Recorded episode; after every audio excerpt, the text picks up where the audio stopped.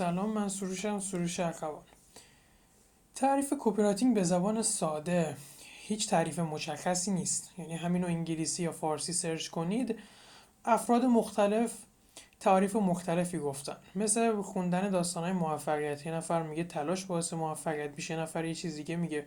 من اینجا اینو یاد گرفتم که وقتی که هر کس یه چیزی میگه و حالا شاید هم توی حوزه خودش موفقه منم ترجیح میدم یه چیزی واسه خودم بگم و پای اون بمونم.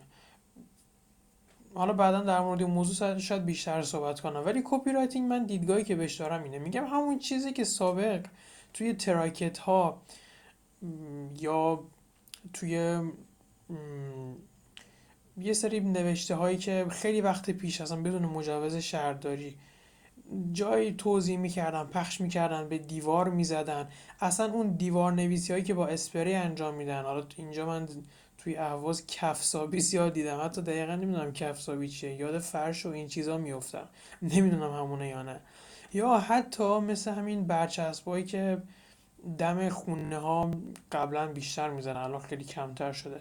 دم خونه می‌زنن واسه یه لوله باز کنی و از این چیزا. همه اونها یه چیزیه یه متنیه که می‌خواد کاری انجام بده تا ما بیایم یه خریدی انجام بدیم کارت بکشیم. همه اینا بهش میگن copywriting حالا این روزا چون بیشتر با سایت و social media ممکنه حداقل خودم بیشتر سر و کار داشته باشم همون جملات ترغیباتی آوردیم اینجا و هنوز بهش میگیم copywriting پس copywriting چیز عجیبی نیست.